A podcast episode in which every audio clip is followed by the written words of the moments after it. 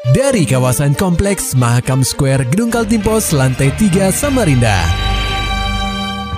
96,8 KPFM. Kita akan ikuti program KP Flash News.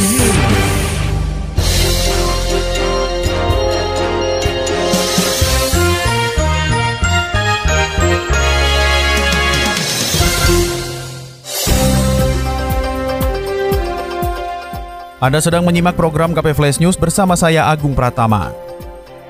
Pendengar KP sukseskan pemilu 2024. Wakil Ketua DPRD Kaltim dorong KPU dan Polda Kaltim terus bersinergi. Laporan selengkapnya akan disampaikan reporter KPFM Samarinda, Muhammad Nur Fajar.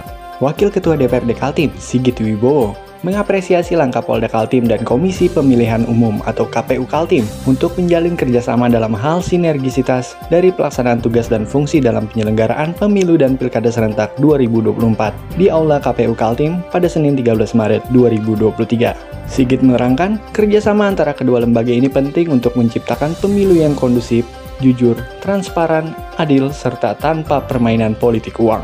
Memang setiap menjelang pemilu, rangkaian kegiatan seperti ini selalu rutin diselenggarakan oleh pemerintah. Melalui penandatanganan perjanjian ini, Polda Kaltim secara tidak langsung siap memberikan pendampingan dan pengawalan intensif selama tahapan-tahapan pemilu. Hal tersebut dilakukan untuk mengurangi atau bahkan bisa menghindari tindak kecurangan terkait kepemiluan, baik dari peserta ataupun pelaksana. Ia mengemukakan kesuksesan atas pemilu yang kondusif memang tugas semua pihak, baik itu pemerintah, KPU, Bawaslu, kepolisian, TNI, peserta pemilu, serta masyarakat umum. Masyarakat juga memiliki peran yang sangat besar untuk mensukseskan pemilu yang damai. Saja KPU, ya kita berharap uh, pihak Polda, tentu saja TNI juga membantu uh, terkait dengan teknis karena salah satu hal contoh tadi yang disebutkan terkait dengan uh, pendistribusian surat suara logistik lah kita ini kan terbatas. Tapi uh,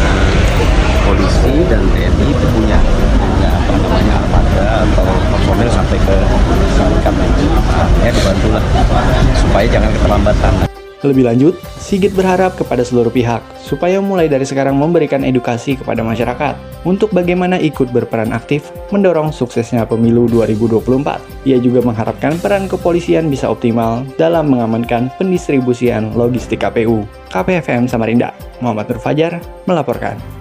Beralih ke kabar Diskominfo Kaltim, pendengar KP, menjelang hari besar keagamaan seperti Ramadan sudah menjadi hal lumrah apabila permintaan masyarakat terhadap bahan pokok penting atau bapokting meningkat. Untuk mendukung ketersediaan kebutuhan tersebut, Pemprov Kaltim melalui Dinas Pangan, Tanaman Pangan dan Hortikultura menggelar gerakan pangan murah di halaman kantor Gubernur Kaltim.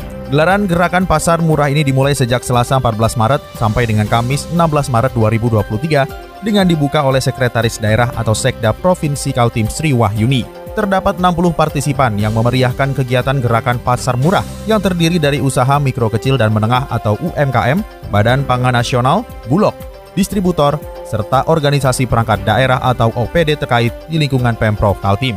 Sri Wahyuni menuturkan Pemprov Kaltim memberikan apresiasi terhadap kegiatan ini demi memenuhi kebutuhan bapokting masyarakat seperti beras, minyak goreng, gula, serta sayur mayur dengan harga yang murah. Ia menginginkan kegiatan ini dapat dimanfaatkan masyarakat untuk memenuhi kebutuhannya menjelang Ramadan. Ya, uh, ini uh, kegiatan di awal tahun yang dilakukan gerakan pangan murah. Kita berharap nanti kegiatan ini bisa secara reguler ya dilakukan. Kemudian nanti lokasinya tidak tidak harus di sini, bisa berbeda tempat lain. Kemudian nanti kita berharap kegiatannya bisa skala lebih besar, melibatkan lebih banyak pihak, mitra-mitra distributor. Kemudian tadi juga Badan Pangan Nasional juga menawarkan siap untuk melakukan kerjasama untuk membuat kegiatan yang serupa dengan skala yang lebih besar. Lebih lanjut, ex Kepala Dinas Pariwisata Kaltim ini mengharapkan kegiatan seperti ini bisa dilaksanakan secara reguler dengan lokasi yang berbeda-beda. Selain itu, Badan Pangan Nasional siap menyokong kegiatan serupa dengan skala yang lebih besar lagi di benua etam untuk mendukung ketersediaan pangan menjelang pemindahan IKN.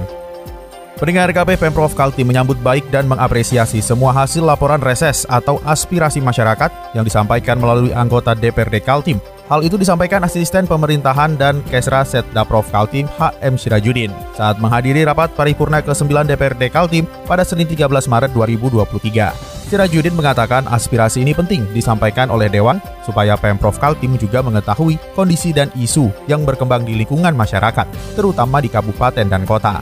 Sirajudin memastikan bahwa aspirasi dari legislator Karangpaci ini akan disampaikan kepada seluruh organisasi perangkat daerah atau OPD, sesuai tugas pokok dan fungsi masing-masing.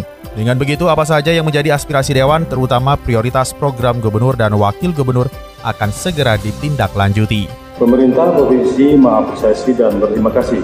Selanjutnya kami akan melakukan inventarisasi secara cermat hasil reses ini sesuai dengan peraturan perundang-undangan yang berlaku, terutama hal-hal yang menjadi prioritas dan berkaitan langsung dengan masyarakat banyak.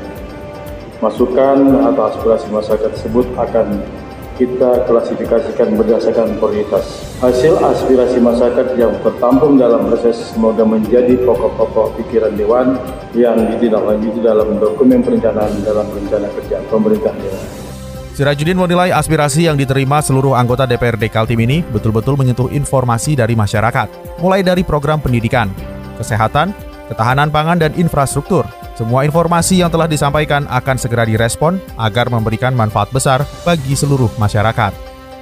Masih dari kabar Diskominfo Kaltim pendengar KP, menyasar wilayah perbatasan Dinas Penanaman Modal dan Pelayanan Terpadu Satu Pintu atau DPMPTSP Kaltim bersinergi dengan DPMPTSP Kabupaten Mahakam Ulu atau Mahulu dalam melaksanakan sosialisasi implementasi perizinan dan pengawasan perizinan berbasis risiko. Kegiatan tersebut dipimpin langsung oleh Kepala DPMP TSP Kabupaten Mahakam Ulu, Mark Kuriaping, beserta jajaran pejabat di lingkungan Pemkap Mahakam Ulu. Sementara DPMP TSP Kalti melalui bidang pengendalian pelaksanaan mengirimkan stafnya untuk pelaksanaan sosialisasi.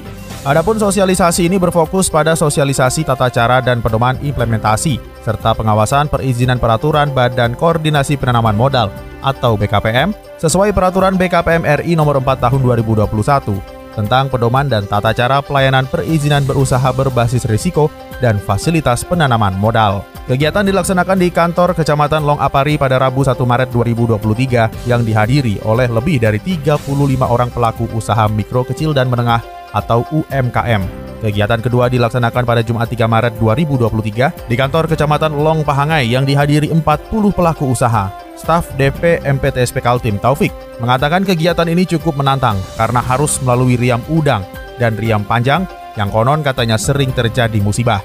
Kegiatan bimbingan teknis dan sosialisasi implementasi dan pengawasan perizinan berusaha berbasis risiko merupakan bentuk dukungan DPMP TSP Kaltim terhadap penyelenggaraan perizinan berusaha melalui sistem OSS. Selain itu, sosialisasi ini juga sebagai sarana penyampaian aturan-aturan terbaru terkait penanaman modal. OSS RBA diharapkan dapat menjadi platform layanan perizinan yang terintegrasi, terpadu, dengan paradigma perizinan berbasis risiko untuk meningkatkan transparansi, keterbukaan, dan keterjaminan dalam mendapat izin berusaha bagi pelaku usaha. Kita beralih ke kabar selanjutnya pendengar KP, upaya di Kaltim majukan wisata di Pulau Kaniungan Besar dengan merencanakan untuk membuka akses penerbangan pesawat amfibi. Laporan selengkapnya disampaikan reporter KPFM Samarinda, Maulani Alamin. Dinas Pariwisata atau Dispar Kaltim terus mengembangkan destinasi wisata di Pulau Kanyungan Besar, Kabupaten Berau. Salah satunya membuka akses penerbangan pesawat amfibi di lokasi yang jadi prioritas wisata Kaltim itu. Menurut Kepala Dispar Kaltim Ahmad Herwansyah, rencana pembangunan pesawat amfibi telah masuk dalam bisnis model yang dibuat pihaknya. Herwan menyebut jarak tempuh dari daratan Berau ke Pulau Kanyungan Besar bisa memakan waktu sekitar 8 jam. Hal itu menjadi pertimbangan pihaknya bersama pemerintah Kabupaten Berau untuk menyediakan penerbangan pesawat amfibi. Progresnya ini atau... progresnya dia sudah jadi model bisnis. Okay. Sudah ada model bisnisnya. Mm-hmm. Tahun ini bikin trackingnya dulu kita bantu aja. Mm-hmm. Karena di sana kan sudah ada dua resort. Nah, cuman kemarin pesawat amfibi yang dicoba ke situ tuh uji coba pesawatnya tuh biayanya masih terlalu tinggi uji cobanya amfibi karena dari Kaniungan sendiri dari Burau tuh 8 jam dari Samarinda 20 ada mau dicoba pesawat amfibi mendarat di situ biar lebih cepat Program pengembangan pariwisata di Pulau Kanyungan Besar telah direncanakan sejak 2022.